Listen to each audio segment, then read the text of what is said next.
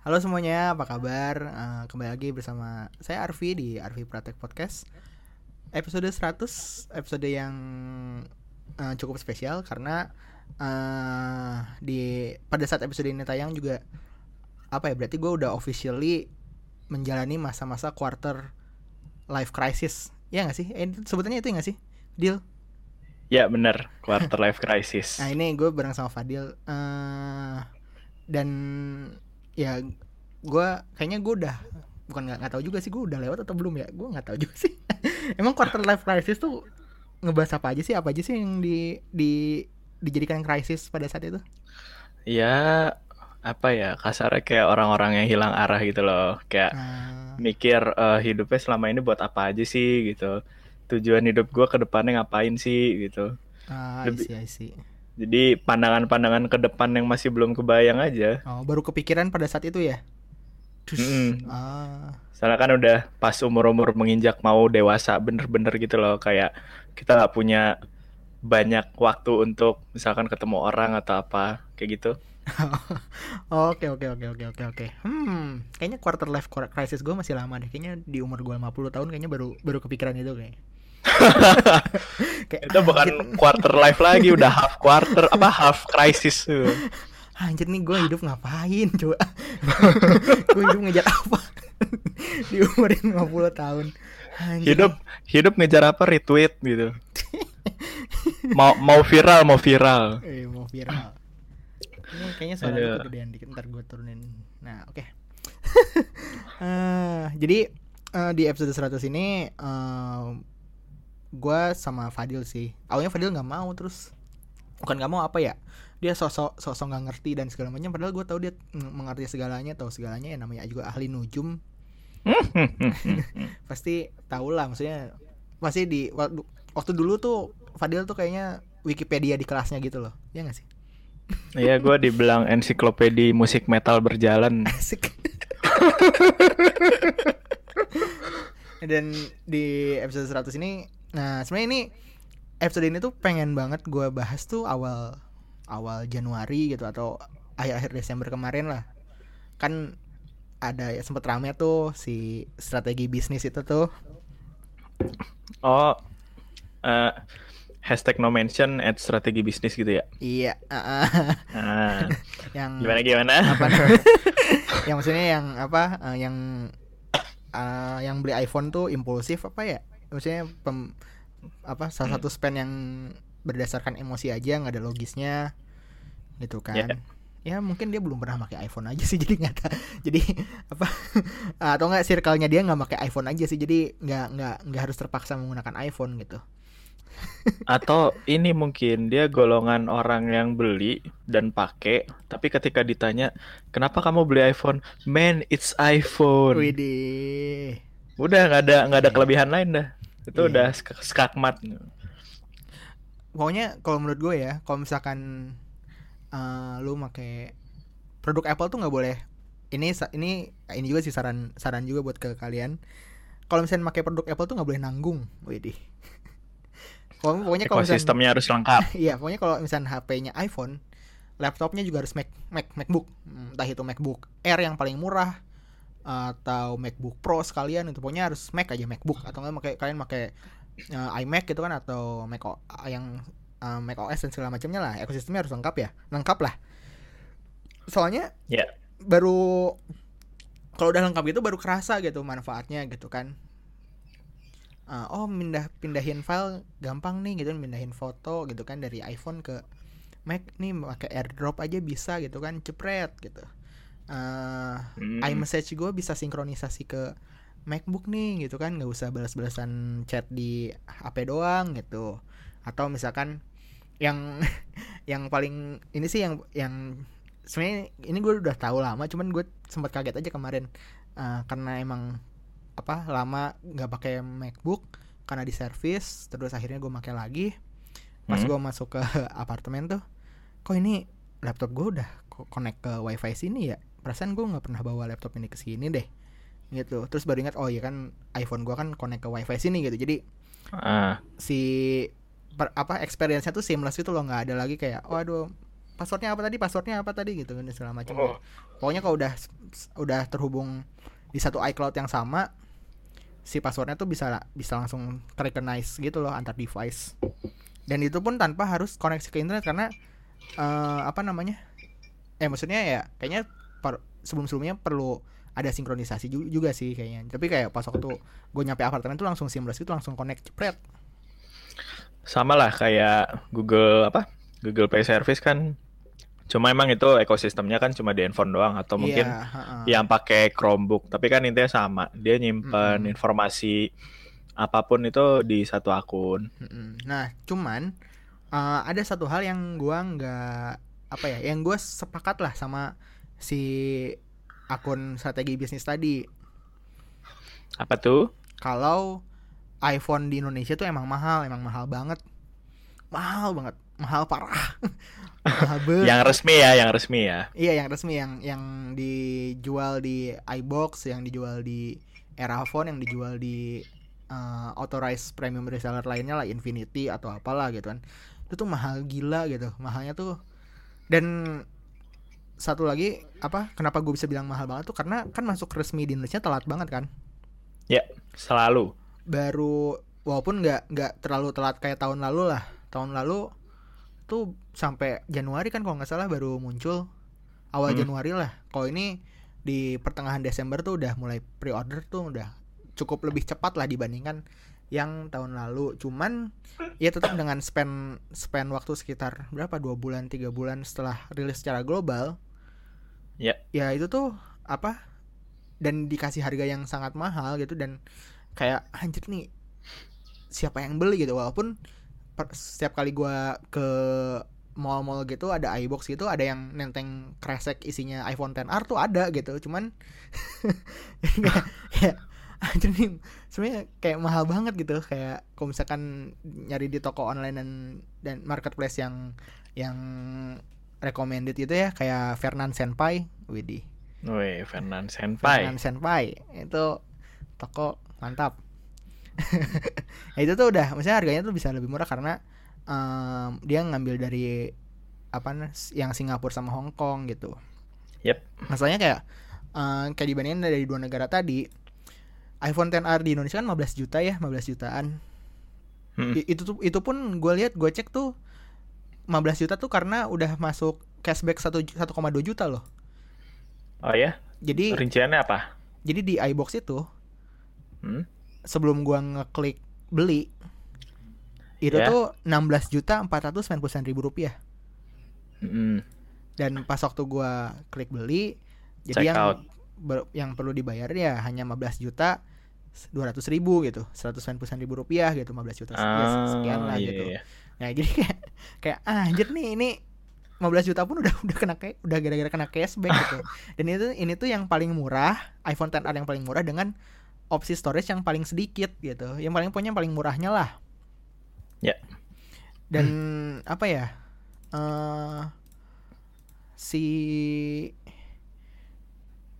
di misalnya di Singapura ini gue cek di Apple Store Singapura itu tuh eh, iPhone XR yang paling murah tadi yang sama itu tuh harganya tuh 1299 eh, dolar Singapura ya Singapura Singapore, Singapore. SGD.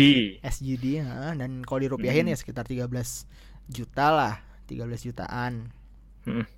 dan yang di Hong Kong itu 649 6000 eh 6499 dolar Hong Kong di Indonesia ini ya 11 juta 755 ribu gitu kayak bedanya tuh cukup cukup signifikan banget itu untuk sebuah perbedaan harga ya Eh, Dan- apa Dan itu lepas kan ya, lepas kontrak kan? Unlock, iya unlock. lepas kontrak unlock unlock unlock dan nah ya gila aja sih kalau misalkan itu masih Nggak, nggak, nggak. Kalau untuk dua negara itu gue belum pernah denger sih ada yang pakai sistem kontrak.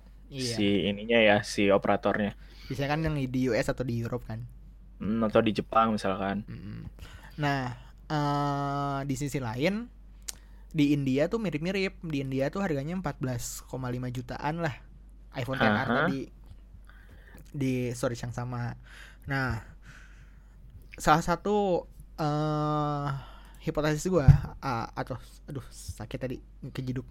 Salah satu salah satu Oke. em, yang menurut gue ya kenapa bisa lebih mahal daripada di yang lain itu karena yang megang bukan Apple langsung kayaknya sih menurut gue Jadi, Hmm, iya, kan iya. kalau di Apple di Singap Singapura sama Hong Kong kan eh, Apple Store tuh yang jual kan di sana juga di Singap Singapura sama Hong Kong juga Apple Store tuh udah ada lah di di tempat-tempat yang umum gitu kan Hmm, benar-benar. yang apa pada saat hari pertama dijual tuh pada ngantri gitu kan Terus- Sampai nginep-nginep itu ya? sampai nginep-nginep. Sampai ini di dikasih power bank sama Huawei. Itu kocak banget dikasih power bank sama Huawei. Dan dikasih power bank itu diem-diem katanya. Ah gitu. Soalnya nggak boleh gitu. Jadi kayak kayak transaksi-transaksi ilegal gitu.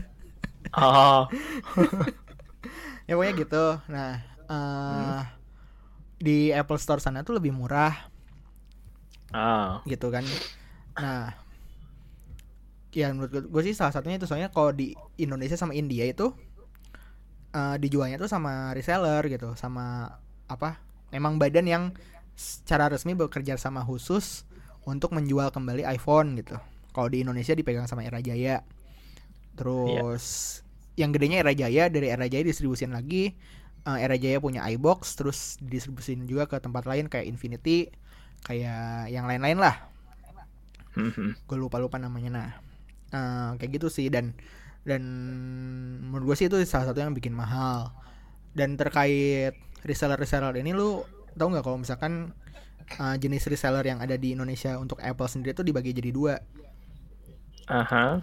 jadi yang pertama itu authorized Apple reseller Ah, sama premium ya? ya sama premium nah Ah, oke oke. yang ngebedain itu kalau misalnya authorized Apple reseller itu dia boleh menjual produk lain selain Apple Ah, I see, I Jadi kayak see. toko biasa aja gitu kayak misalkan selain jualan smartphone eh apa iPhone gitu dia juga jual Samsung dan segala macam diperbolehkan. Berarti Nah, kayak dipercaya doang untuk jual produk kembali mereka gitu. ya. Mm, mm, mm, mm. Tapi kalau misalkan yang premium reseller Nah itu tuh yang membedakan adalah premium reseller itu pertama si tokonya harus menggunakan konsep Apple Store. Ah, oke. Jadi itu Kebayang. kan sebabnya kenapa iBox itu Apple Store banget gitu walaupun bukan Apple Store ya. Misalnya kayak I- ya apa desainnya rapih lah modern minimalis Hmm. itu kan nggak nggak kayak toko HP lainnya gitu eh bahkan kayak Erafone Era- Erafone aja nggak nggak segitunya gitu Hah. kayak gitu dan cuman boleh menjual eh, barang-barang Apple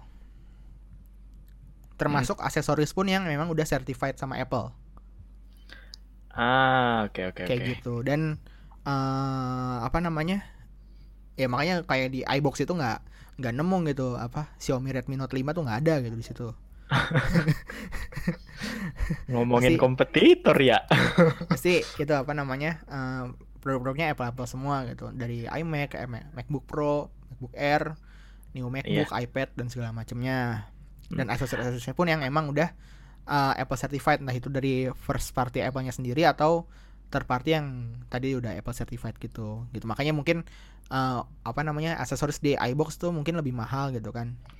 Dan emang mahal-mahal sih aksesorisnya. iya sangat-sangat mahal gitu. Iya. kayak gitu. Dan ya itu jadi dua gitu. Dan eh yang premium reseller tuh ya apa hmm, hanya menyerupai Apple Store aja gitu dan bukan Apple Store beneran gitu jadi kalau misalkan ada dan kalau nggak salah tuh ada misalkan toko yang pakai ada ada embel-embel Apple-nya gitu itu Mm, bisa ah. di issue gitu bisa di bisa digugat Oh gitu.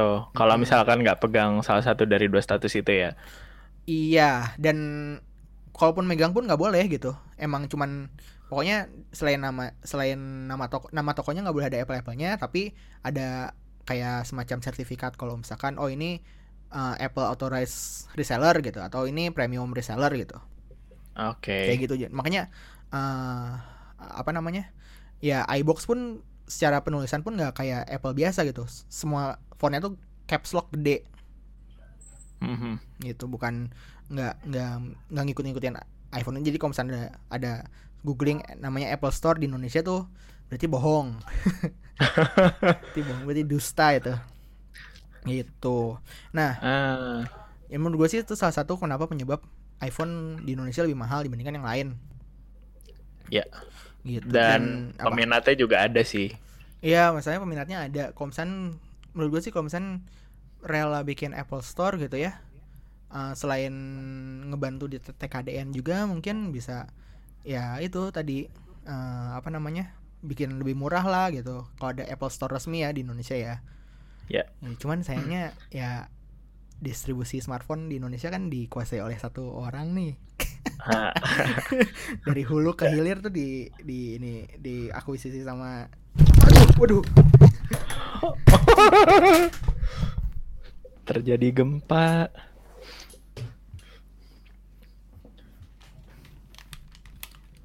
Halo halo halo kenapa bos? Gempa bos.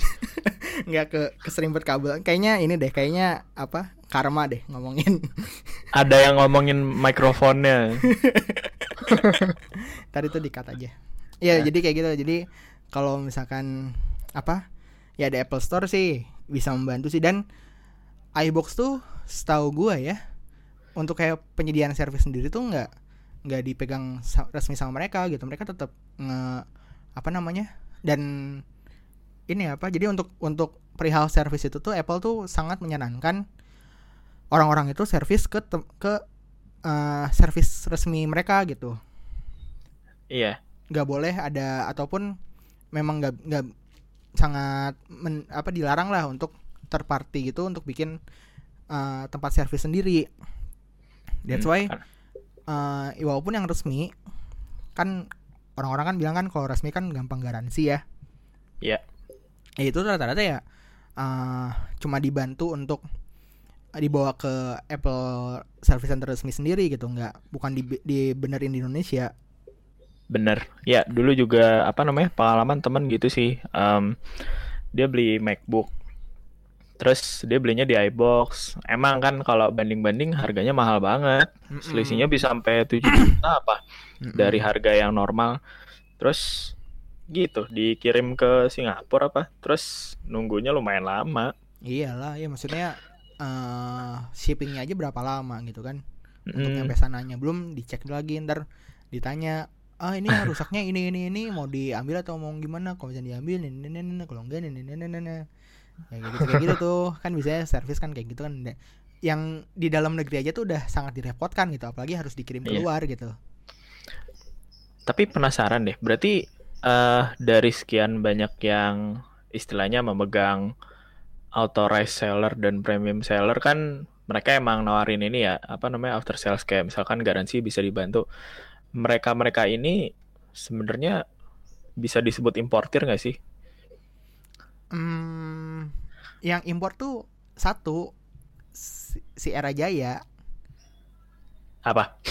si importirnya itu tuh satu Era Jaya aja. Satu orang. Terus oh, Era Jaya. Di, dibagi-bagian oh. lagi. Jadi ke nah. yang megang tuh distribusi besarnya itu loh, distributor oh, besarnya. Okay, okay. Itu dibagi-bagi nah. ke Infinity lah, ke inilah, ke inilah yang yang memang punya hak untuk menjual Apple gitu. Hmm, berarti maksudnya kan dari tadi kita belum bahas tentang kata importir di sini maksudnya biar ini juga sih gue juga masih kurangnya sebenarnya yang apa namanya si device device ini ada itu tuh apakah semua pegang ininya apa enggak berarti oke okay ya dari area Jaya ya iya setahu okay. gue ya kalau misalnya ada yang salah gitu mungkin bisa dikoreksi yeah. cuman ya setahu hmm. gue sih itu yang emang apa namanya uh, yang mengurusi semua distribusi uh, masukin iPhone dan segala macamnya Era Jaya yang ngurusin TKDN-nya Era Jaya. Yep. mm -mm, yang ngurusin TKDN-nya Era Jaya. Uh, ter termasuk kan iPhone tuh salah satu TKDN yang paling banyak dipertanyakan tuh sama orang-orang tuh. Mm -mm. Itu di mana misalnya kayak orang lain ada yang baru aja full TKDN tuh langsung bangga, weh HP gue TKDN nih, HP lu TKDN-nya TKDN apaan itu kan apa emang dirakit di Indonesia apa gini gini gini kan banyak yang kayak gitu yang misalnya baru tahu kalau misalnya HP-nya, uh HP gue dirakit di Indonesia gitu segala macem. Jadi kan TKDN yeah, yeah. Apple itu kan uh, eh, R&D ya. Betul.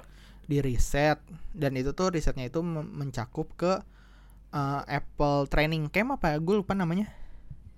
Yang di hmm. Binus. Apple Academy. Iya, Apple Academy gitu kan. Uh, hmm. Masih berjalan sampai sekarang.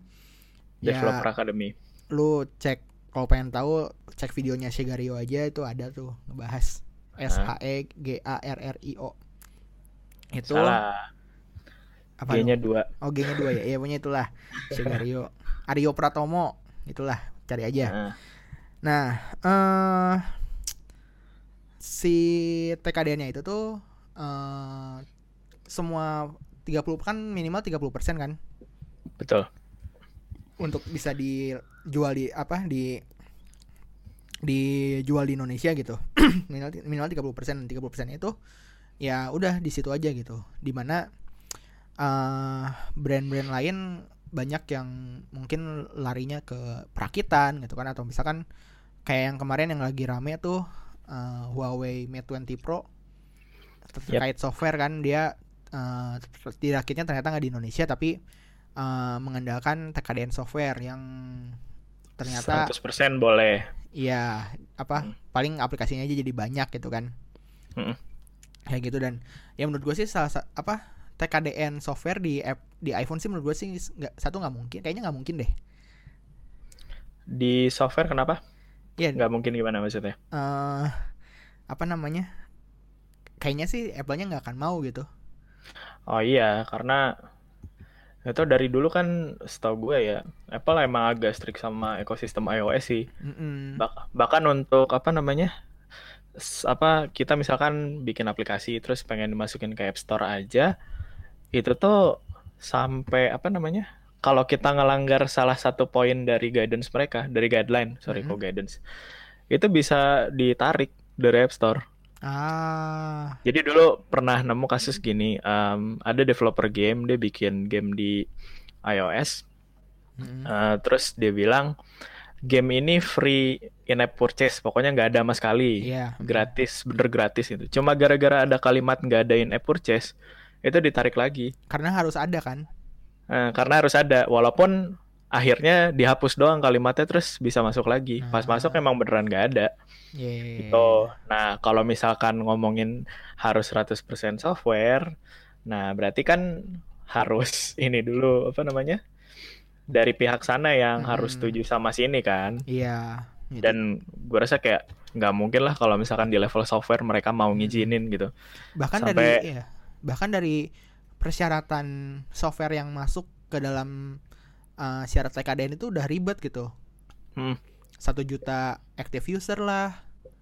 Terus ya banyak lah uh, ada persyaratan-persyaratan yang cukup meribetkan itu. Mungkin uh, dan nggak semuanya juga butuh gitu. Kayak misalkan ini bukan dari Gojeknya tapi ini dari gua aja ya. Uh, asumsi dari gua aja. Jadi kayak uh, kan misalnya banyak yang protes gitu kan oh ini HP gua kok banyak ada babe lah ada caping lah ada baca lah ada Picmix atau ID3 Store gitu kan yang sebenarnya nggak perlu-perlu banget. Kayak kayak kenapa sih nggak pakai Gojek aja atau eh, kan Gojek kan karya anak bangsa gitu. Bisa lah masukin buat jadi TKDN cuman ya selama apa positioning Gojek itu adalah perlu ya ya ngapain Ya. langsung pre-installed gitu orang tuh pasti langsung download gitu. Betul. Iya kan? Dan Maksudnya, Hmm, Dulu gue pernah dengar isu juga sebelum TKDN ini mulai rame ya. Em, anggaplah Circa 2013 sampai 2015-an gitu. Gue tuh dulu pernah dengar isu kalau handphone yang masuk ke Indonesia itu itu wajib ada WA sama BBM. pernah denger nggak lo? ah, iya, iya, iya. dan Jadi itu gini, masuk ini em, juga ya jadi bahan promo juga ya betul. Jadi em, karena katanya pada saat itu orang-orang lagi rame pakai Mm-mm. Nah, jadi wajib tuh mau misalkan bentukannya pre-install atau apa itu tuh harus ada. Mm-mm.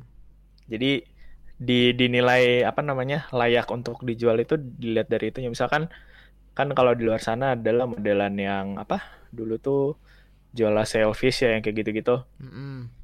Kan ada OS yang non populer, anggaplah non populer gitu. Iya kayak Tizen Itu tuh gitu ya. Heeh, Tizen itu tuh harus ada ini WA WhatsApp sama dan BBM. Hmm. baru mulai muncul TKDN ini kan sebenarnya karena apa namanya ya itulah regulasi 4G Iya. jadi seolah-olah eh, Indonesia tuh jangan dijadiin inilah jangan Market dijadiin doang. market market doang tapi mereka juga harus ada andilnya untuk membangun gitu. Mm-hmm. Dan ya apa uh, si perusahaan-perusahaan asing ini apa namanya nggak asing. apa, membantu juga uh, apa namanya uh, Indonesia gitu ya untuk entah itu dalam R&D entah itu dalam pembuatan pabrik atau segala macam atau pemanfaatan SDM gitu gitu kan. Ya. Yeah. gitu. Ya uh, terkait software sih uh, emang kalau sekarang sih kayaknya lagi rame ya lagi rame isu TKDN software karena beberapa brand itu menggunakan TKDN software ini untuk masukin flagship mereka gitu. Ya dan yang yeah. paling baru ini tuh gue ngelihat dari dikutip dari fifa.co.id hashtag Wiss. hashtag one news statement apa sih? Ini tersandung TKDN ponsel gaming Asus ROG Phone batal dijual gitu. Padahal di berit isi beritanya tuh uh, apa namanya si regional director Asus Southeast Asia Jimilian tuh ngasih tahu kalau misalkan uh, si ROG Phone ini belum memenuhi tingkat TKDN gitu kan yang telah ditetapkan pemerintah Indonesia itu 30% gitu kan. Nah, tapi yeah. saat ini sedang terus kami usahakan gitu. Jadi belum tentu batal dijual juga gitu. Hmm. Cuman lagi masih berusaha aja. Tapi dari kemarin yang pas lu diundang ke launchingnya, mm -hmm. itu gimana? Ada nyinggung soal itu nggak? Enggak, enggak. Sama sekali nggak ya? Berarti Sama emang launching produk ya? Iya dan maksudnya kayak beberapa orang pun nggak terlalu nggak apa ya nggak terlalu mikirin bukan nggak terlalu mikirin jadi kan sebelum sebelum ini kan uh, apa namanya 5Z juga kan bisa dijual kan bisa di bisa dirilis gitu kan dengan uh. metode rakit juga kan Betul.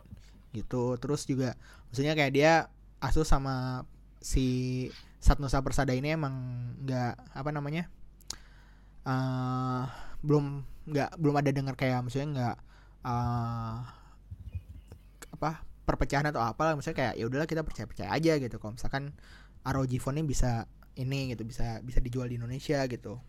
Yep. Gitu. Nah, tapi waktu di acara kemarin emang nggak dikasih tahu dijualnya mulai kapan. Cuma hmm. dikasih tahu harga doang. Yang dikasih tahu jualnya kapan tuh cuma Zenfone Max Pro M2 sama Zenfone Max M2. Ya terus akhir itu uh, abis itu ada ini kan ada apa uh, apa sih namanya press conference terus ada yang nanya kalau ROG Phone kapan dijualnya terus uh, dari pihak asosiasi bilangnya mulai pre-order itu pertengahan Januari. Oke. Okay. Tuh makanya mungkin uh, ini untuk ngefollow up si terkait ketersediaan ROG Phone gitu. Iya yeah, ya. Yeah ya sebenarnya gue sih gue di sana juga kan udah disediain demo ya demo buat nyoba-nyoba dan segala macem videonya ada di gadget gaul by the way mm-hmm. uh, gue udah nyobain dan uh, yang bikin gue seneng tuh yang bisa nyambung ke desktop gitu loh apa tuh? YGig uh, ini apa? Uh, yang desktop dock itu. Oh, desktop dock. Mobile desktop dock atau apalah gue lupa namanya. Cuman itu tadi um, si ROG phone-nya nyambung ke desktop dock, sambungin ke monitor, keyboard sama mouse dan bisa main game. Dan uh, untuk key mappingnya itu udah tersedia gitu, udah softwarenya tuh udah udah bagus itu lu nggak perlu nyari-nyari lagi di Play Store bagaimana buat nge-mapping si keyboardnya, mapping si mouse-nya dan segala macam. Uh. Uh, dan integrasi ke apa integrasi di beberapa game populer juga udah cukup bagus gitu. Kayak PUBG sama Free Fire tuh udah oke. Okay. dan kayak nggak main di HP aja gitu. Walaupun grafisnya grafis belum grafis HP gitu. Grafis gak, apa? Ya nggak kayak PUBG di PC gitu. Jauh kan? Oh iya. Itu kan bagai langit dan bumi kan PUBG mobile sama PUBG bagai langit dan bumi detail dan segala macamnya kan. Grafisnya ya masih cemen cuman secara gameplay gue sih seneng gitu. Kayak wah ini asik nih gitu kan. Cuman ya di satu sisi gue sih gue sih cukup menyayangkan kalau misalkan nggak ada game eksklusif lah kalau di ROG Phone. Iya sih kayak apa namanya ya masa beli ROG Phone mainnya hago lagi hago lagi gitu. Main hago main ini main talking tom talking uh, tom. talking tom main po gitu. Atau atau kayak uh, ini gue nggak bilang Mobile Legend jelek ya cuman kayak uh, grafisnya tuh emang jelek gitu gra gra grafisnya tuh kurs itu kurs. Iya kurs. Kurs dan source. Dan kayak kalau lu main di ROG Phone tuh nggak akan berubah banyak gitu loh nggak akan tiba-tiba si pandanya jadi berbulu gitu enggak gitu.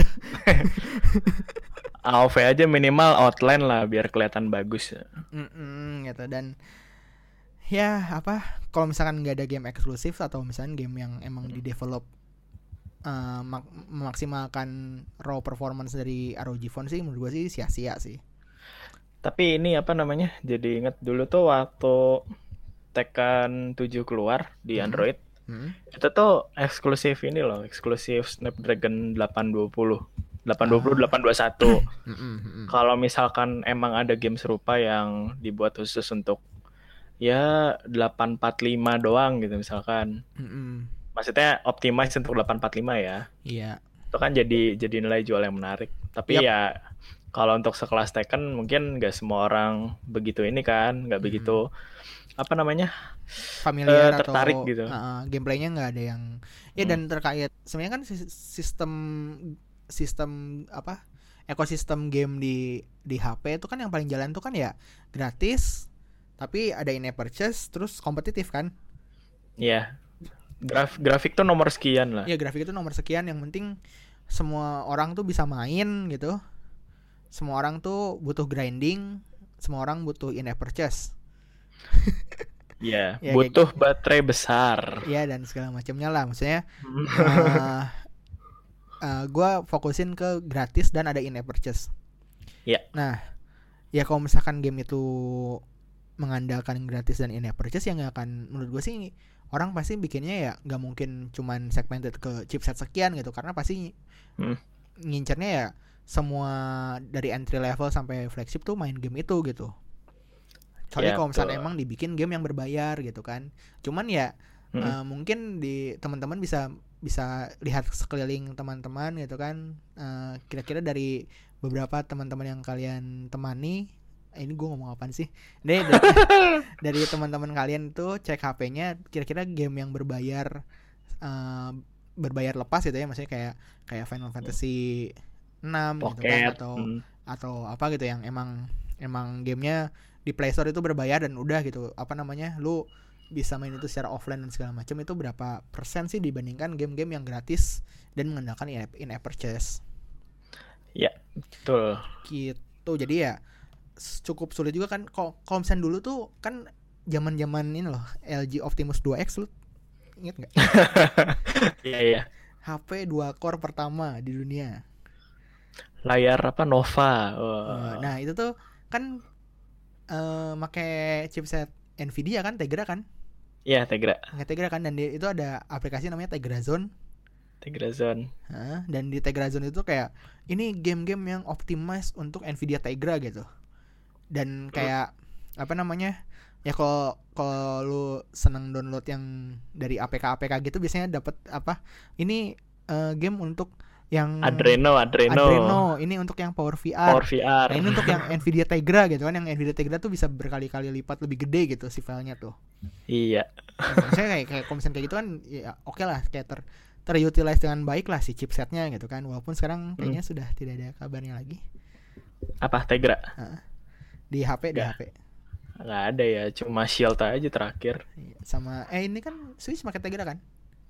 Iya, tapi kan nggak inilah, nggak nggak ekosistem mobile iya, banget. Iya gitu, makanya.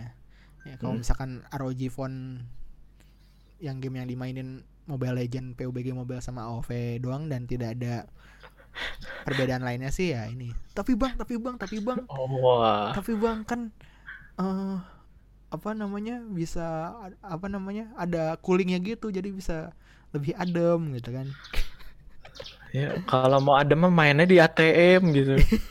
Iya dan adem. dan si coolingnya itu tuh nggak ngaruh ke sistem. Emang enggak, itu ya. cuma buat ini aja buat Biar mega, lu megangnya nyaman lah, nggak panas ah, itu kan nggak ngejaga ngejaga komponen juga gitu loh. Uh -uh, dan apa namanya? Nggak sih kalau yang gue gua baca di Anantek sama yang di presentasi kemarin, ya. Ya si cooling tambahannya itu emang buat tangan. Emang untuk apa mendinginkan surface doang gitu. Oh, Jadi lo okay, megangnya okay. tuh nggak nggak anget gitu, tetap tetap hmm. dingin gitu. Jadi kayak nggak keringetan lah. Hmm. Kan banyak tuh uh, apa namanya orang-orang yang pulang kerja sambil nunggu kereta gitu main Mobile Legend dulu tuh tangannya udah yeah. berkeringat gitu kan. Tapi emang ya sih, uh, setahu gue sekarang jarang ada kasus yang misalkan uh, pak apa main game gitu di di Android ya khususnya. Hmm. itu tuh sampai ngalamin throttling tuh udah udah nggak pernah denger gue jarang. Iya paling terakhir terakhir throttling zaman 650 kan? Mm -hmm, ya yeah, seri. apa namanya uh, overheat gampang overheat gitu. ya, maksudnya udah bukan jadi masalah sih ya. Berarti kalau misalkan mereka klaim itu hanya untuk ngedingin surface doang ya, gue masih masuk akal sih iya. mikirnya. Iya. Gitu. Ya uh, semoga inilah Roji uh, apa namanya bisa diselesaikan dengan dengan hmm. apa namanya dengan baik-baik lah ya. Iya. TKDN ini dan ya ini TKDN ini juga salah satu uh, yang apa namanya uh, membuat si Apple ini harganya segini gitu. Iya, jadi mahal. jadi mahal gitu. Soalnya gue sih pas waktu awal-awal tuh, pas waktu awal-awal rilis global tuh gue tuh penasaran sama iPhone XR, gue tuh pengen banget kayak hmm. uh, apa namanya si iPhone XR ini jadi secondary driver gitu loh. Wih deh, secondary driver lebih mahal daripada daripada daily drivernya. Cuman ya itu apa uh, harganya di luar dugaan.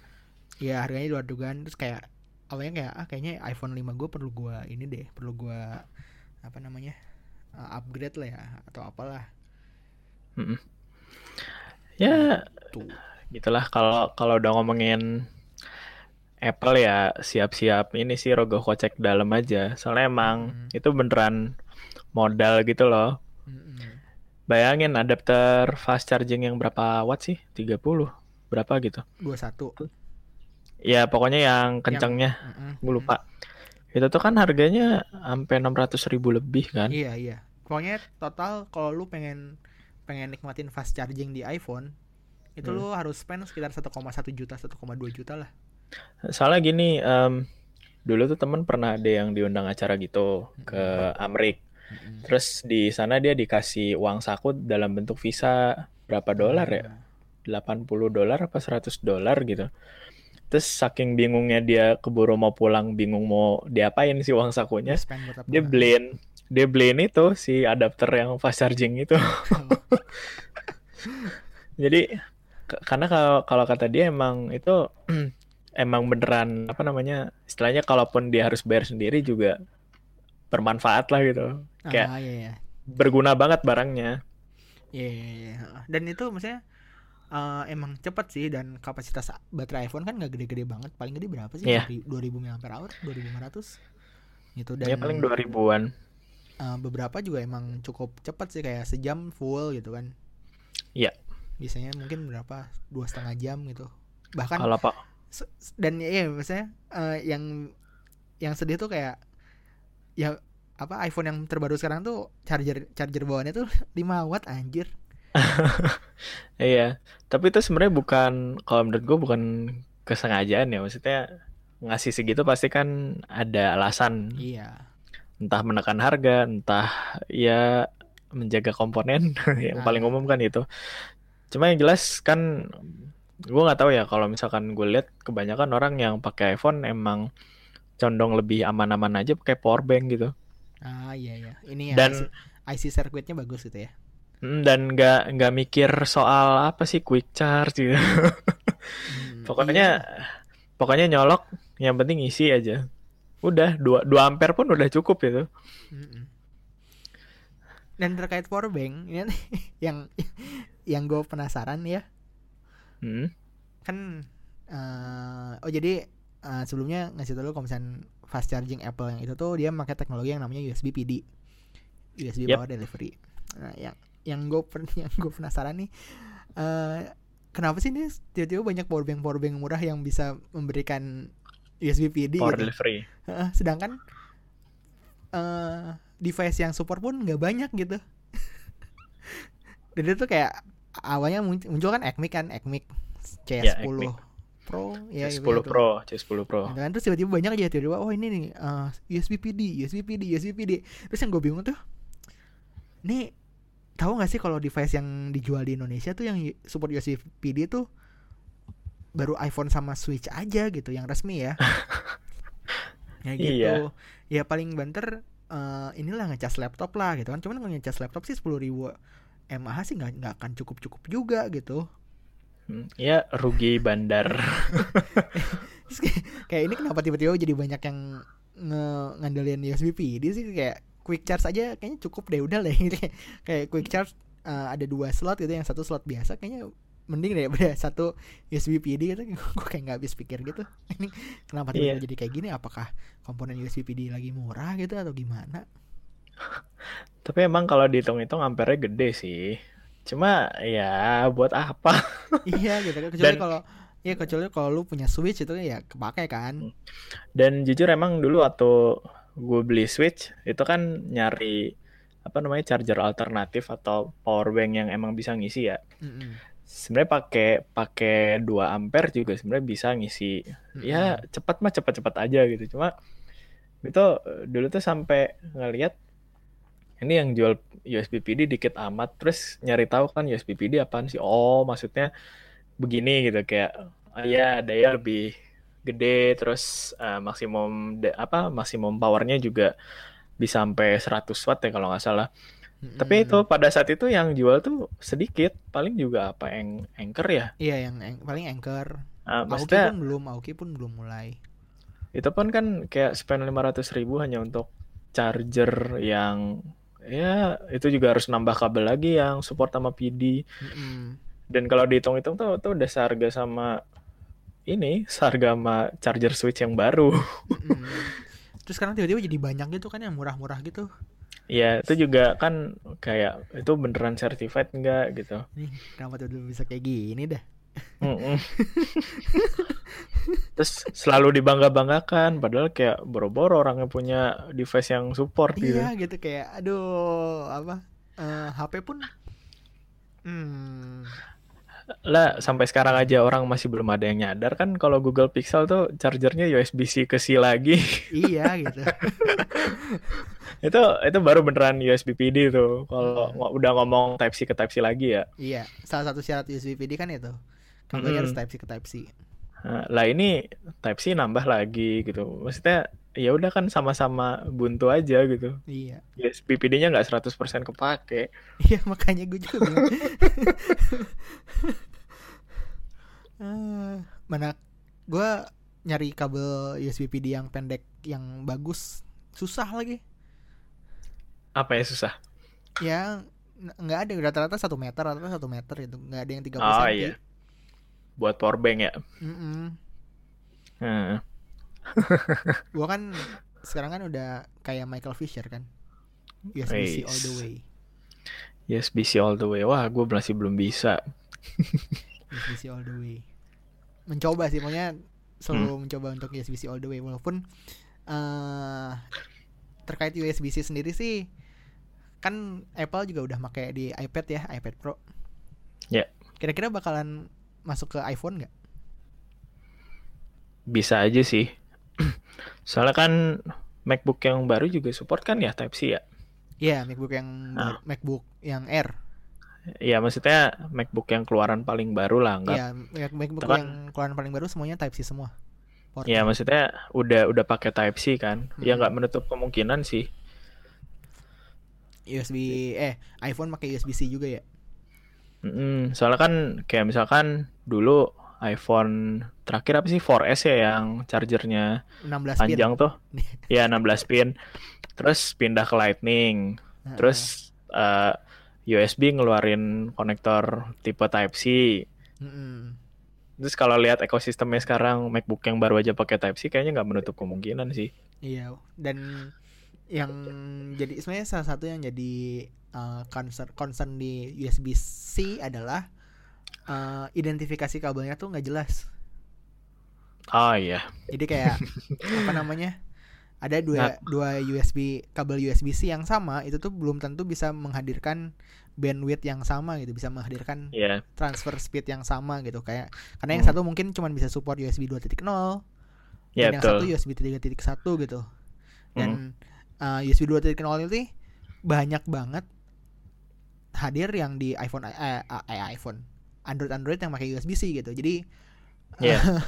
apa orang kayak oh ini USB-C nih transfer datanya cepet enggak enggak juga gitu Ya masih 480 megabit per second itu. iya itu makanya. belum belum dipotong sama MTP lagi. MTP berapa sih paling kencang gitu? 1 MB 2 MB doang. iya makanya dan kayak apa eh concern concern gede USB-C kan gitu kayak identifikasi kabelnya jadi nggak jelas Iya. Eh, terus ini apa namanya eh dock apa bukan dock sorry. Adapter USB-C ke jack. Itu kan katanya ini akan kita akan kembali lagi ke ke jack jack tiga setengah mm lagi gitu.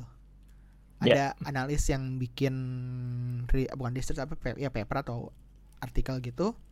Hmm. yang dia bilang kalau eh, apa namanya kemungkinan besar kita akan balik lagi ke jack 3,5 mm dan USB Type C ini eh, bukan jadi pilihan untuk transmisi audio Setuju. gitu dan ya lu gimana lu eh masih ada jack ya OnePlus 6? Masih, oh masih masih. ya karena itu sih maksudnya eh, bukan supaya headset yang dipunya jadi berguna, cuma emang kerasa kok kalau misalkan apa namanya? kalau pakai misalkan aptX aja ya. Qualcomm aptX, ya walaupun dianggap kan sebenarnya aptX tuh bukan masalah suaranya bagus apa enggak, cuma outputnya lebih kenceng, Mat- eh, ini Nah. apa nggak ada nggak ada delay nggak ada delay, ha, nggak ada delay aja ya, nggak nggak ada tambahan lain gitu. Nah, latensinya Cuma- dikit gitu kan Hmm, latensinya kecil. Nah, kalau misalkan pakai itu kan pakai audio aja kan emang beneran like free. Mm-mm. Terus ya apa kabar handphone-handphone yang udah punya ya kuat di AC misalkan.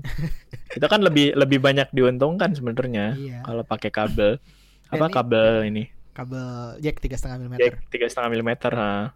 Dan eh si adapter adapter si itu jack tiga setengah mm ini juga banyak yang bermasalah gitu kayak misalkan contoh ada yang pasif ada yang aktif Oh gitu. Mm-mm, kayak misalkan eh, di pixel pixel itu aktif jadi dia Ah, eh, apa namanya? Eh gue lupa. Pokoknya eh, ada dua lah ada aktif sama pasif gitu kan. Ada yang dia tuh ngetransmisiin ke si smartphone-nya udah dalam bentuk analog. Jadi ada D, ada DAC di si adapternya. Ah. dan ada juga yang eh, ngetransmiin ngetra- ngetransmisiin ke dari smartphone ke adapternya itu digital gitu. Jadi eh, apa namanya proses audionya itu eh sorry sorry sorry sorry. Kok jadi apa jadi nggak jelas ini? Eh, ada yang ada sorry sorry sorry. Jadi ada yang eh, ini soalnya topik topik di luar topik pembahasan yang tadi direncanakan. Hmm. jadi eh, ada yang dari HP ke jacknya itu tuh pure analog. Ada yang dari HP ke eh, jadi udah diubah sama HP-nya nih jadi analog nih terus ditransmisiin lewat si adapternya gitu kan. Jadi nggak nggak ada perubahan lagi. Jadi si adapternya tuh pure untuk ngetransmisiin eh, sinyal analog tadi ke jack 3 apa headset gitu kan. Yep. nah ada yang si proses ngubah ke suaranya itu di si adapternya. Gitu. Jadi Ah, si oke, oke. si HP itu cuma ngirim data aja gitu kan ke ke si adapternya gitu. Adapternya yang ngerubah itu jadi suara terus di- dikasihin ke si headset. Nah Haha. yang pixel itu itu yang kedua yang dia ngasih ke DAC DAC-nya tuh data aja gitu. Ah, sih, jadi sih, ke apa si adapternya tuh udah ada di AC gitu jadi untuk ngubah ke analog dicolokin ke headset ada suara. Nah sedangkan beberapa vendor smartphone lain itu yang kayak awal gitu. Dia yang cuman ngetransmisiin audio aja gitu nggak nggak ada perubahan perubahan data dari di- digital ke analog gitu nah Hmm. jadi kalau misalkan gue punya Pixel 3 nih contoh Ya. gue punya Pixel 3 terus gue make adapternya Huawei atau Xiaomi gitu atau apa yang mana gitu ya Heeh. itu bisa nggak jalan gitu Oh, gitu. Ya Mm-mm, karena aktif pasif tuh ya. Mm-mm, dan jadi kayak membingungkan orang kalau misalkan kan si adapternya kan gampang hilang ya. Yep. Kalau pas waktu hilang terus beli tuh bisa bikin bingung gitu kayak yang gue tuh yang mana ya? gitu kan. Pas waktu misalnya udah beli nih kok nggak bisa dipakai? gitu kan dan segala macam. Dan kayak gitu itu tuh kayak ngeribetin banyak orang gitu loh. Soalnya sebenarnya kan hilangnya jack tiga setengah mili di smartphone itu kan fungsinya bukan untuk digantikan tanda kutip oleh USB Type C kan tapi untuk biar kita fully wireless gitu ya Iya dan lebih ringkas dalam arsitektur ininya. Si perancangan si smartphone-nya. Nah, smartphone-nya. Mm. Hmm, gitu kan sebenarnya fungsinya untuk itu cuma jadi kayak uh, apa namanya dalam merancang si adapternya tadi kayaknya nggak ada jabat tangan oleh semua vendor gitu kayak ini baiknya kita gimana nih gitu kan nggak ada standarnya lah iya nggak ada standar bikin adapter gitu. itu iya dan nggak ada standarnya itu juga yang terjadi di USB Type C juga sih ya Oke okay, oke. Okay. Tuh dan kayak iPhone kalau kalau gue sendiri sih kalau iPhone sih kayaknya nggak mau kayaknya nggak deh pakai USB Type C. iPhone. iPhone. Hmm. Kayaknya akan akan cukup lama menggunakan Lightning. Ya. Lightning. Ya. Karena yeah. satu uh, identitas. Ya. Yeah. Terus juga Apple juga udah mulai banyak ngejual USB Type C ke Lightning gitu kan mungkin ke depannya oh. fast charging tadi udah disematin di ininya di paket penjualan. Nah. Dan terkait iPad Pro itu karena uh, menurut gue sendiri uh, secara fungsional fung, secara fungsi kegunaan si iPad Pro ini emang bisa memaksimalkan USB Type C gitu dibandingkan iPhone pakai USB Type C. Hmm. Dari dari apa yang ditawarkan juga kan kayak ya ini dengan iPad Pro yang pakai USB Type C lu bisa nyolokin monitor gitu kan.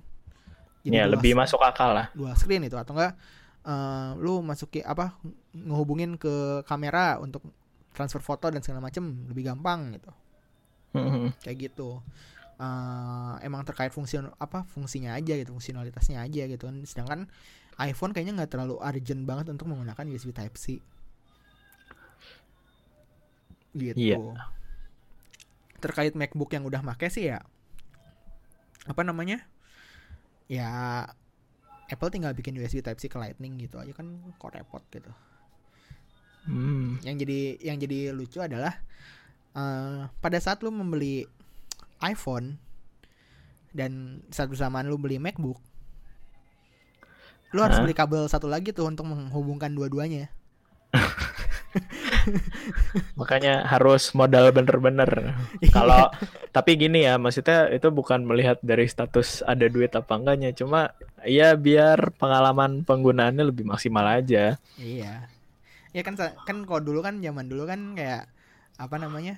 Uh, baru beli Apple device itu kan wah connect ke iTunes nih. Nah.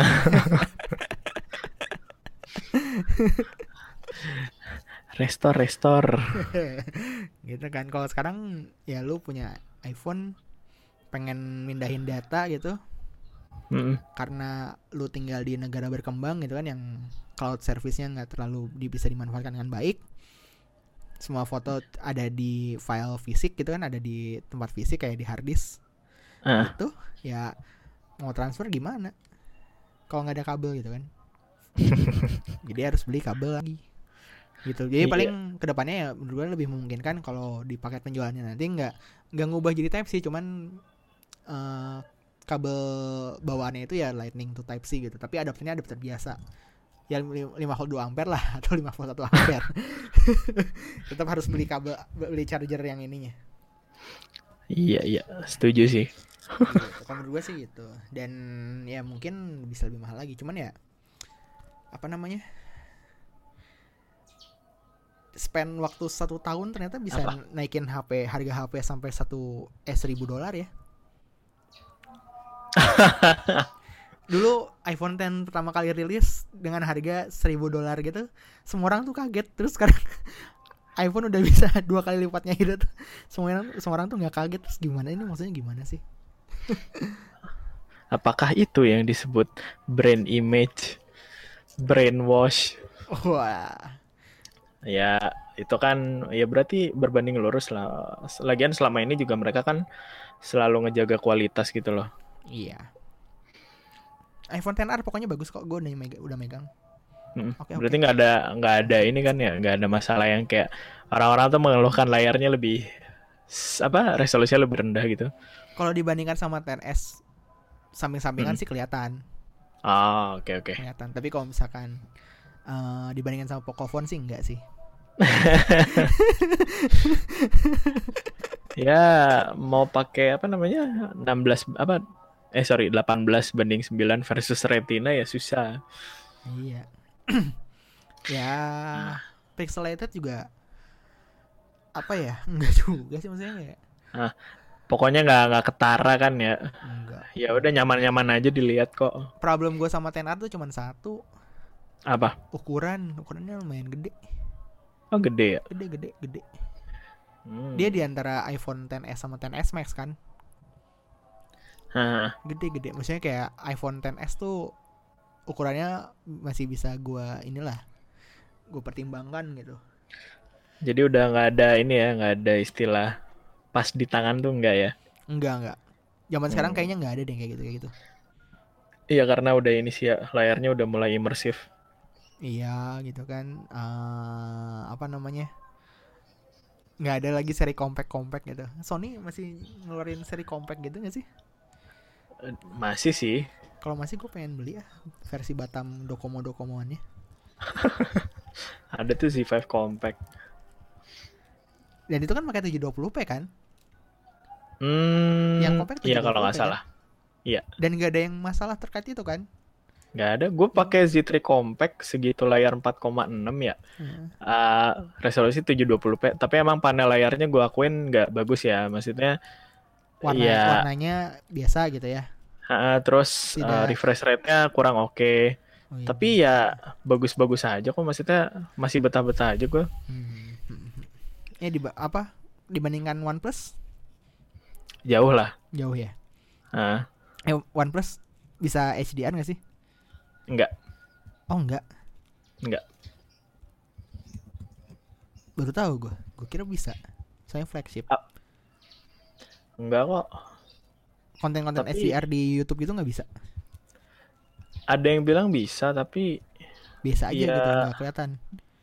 Maksudnya ya nggak pernah nemu konten yang ini cuma nggak nggak kelihatan gitu kan dia nggak menjual HDR sebagai salah satu uh. selling point gitu loh. Katanya sih bisa karena emang disupport kan. Mm -hmm. Mm -hmm.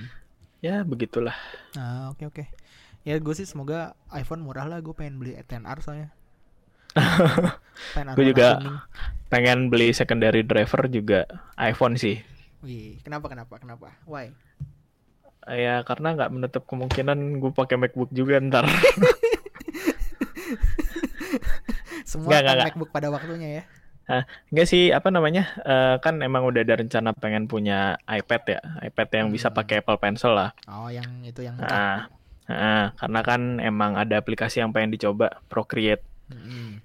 Nah, terus ya kayaknya nggak nggak ini aja gitu, nggak nggak asik aja kalau nggak semuanya ada gitu. ini udah kayak Pokemon harus catch them all. Mm, catch them all. Tapi ya bukan berarti sok kaya, tapi emang ya bener kan? sih. Emang uh, maksudnya maksudnya kalau emang ngomongin Apple emang lengkap ekosistemnya aja sekalian daripada setengah-setengah. Mm yang yang sok kaya tuh kalau HP-nya iPhone nih, iPhone 10s gitu kan. Mm-hmm. Laptopnya ini ROG gitu. itu itu tuh sok kaya gitu. Itu kayak kayak tidak ada kesinambungannya sama sekali gitu. Tidak ada hablumnya. Iya, Anda mau ngapain itu? Anda mau kalau ngopi foto dari laptop ke HP itu bagaimana gitu kalau misalnya anda melihat meme yang bagus di laptop gitu kan pengen disebar di grup sos apa grup WhatsApp kalian gitu lewat HP gitu hmm. gimana caranya gitu kan hmm. kalau pakai kalau pakai MacBook itu bisa pakai AirDrop gitu mau emang gambarnya dikompres gitu. iya gitu. Uh, apa namanya? Dikompres. Sampah dan ya apa? kualitasnya berkurang. Iya. Dulu tuh pas waktu MacBook gua masih rusak tuh ya kan gue hmm. nge-share di Instagram tuh pasti pakai iPhone. Ya yeah. karena uh, jadi bagus lah kalau misalkan share Instagram di iPhone tuh jadi bagus lah gue percaya gitu. Uh, jadi kayak workflow yang gue bikin adalah gue upload filenya ke di Google ke Google Drive terus Download pakai ini. apa buka Google Drive di HP di iPhone Hmm. terus copy link buka di Safari terus download image Nggak usah download file ya, download image aja udah. ya gitu dan it- maksudnya itu berapa kali step itu dibandingkan kayak lu apa masa klik kanan si filenya terus pilih Hmm. airdrop terus pilih HP lu tet, langsung kekirim. Iya. seamless. Gila. Ya pokoknya itulah. Ah. Eh, udah sejam juga. Banyak Hmm, out di belakang ya. ya, apa nggak apa sebenarnya tadi, tadi tuh kayak anjir ini baru setengah jam. Gue pengen sejam aja. Terus ya udah gue tambah tambahin aja. Oke. dan gue pengen balik juga sih. Takut Eh, kesannya di, dikat ya, dikat ya. apanya Yang 30 kelamaan. ah nggak apa apa sih Ya udah yang ini dikat. nggak apa apa sih emang kenapa oh iya deh kenapa emang lu mau ngomong apa kalau dikat Enggak, nggak apa-apa. Biar hemat. ya udah eh, ya itu tadi eh, Arvi Pratek Podcast episode 100 Yay, tiga digit Alhamdulillah. Akhirnya gitu. Ini sebenarnya gue hmm. sengaja gitu biar pas sama hari ulang tahun gue gitu. Kemarin-kemarin tuh kayak gue ngitung-ngitung kayak hmm hmm kayaknya eh, uh, gue nggak perlu rilis cepet-cepet nih. Kayaknya biar biar momentumnya oke okay gitu kan. Seru jadi orang-orang ntar uh, baru dengerin Arfi Pratik podcast. Oh ya selamat ulang tahun juga ya Arfi gitu kayak gitu gitu gila ini fana banget gue padahal nggak ada yang kayak gitu tuh. Giveaway bang, giveaway bang.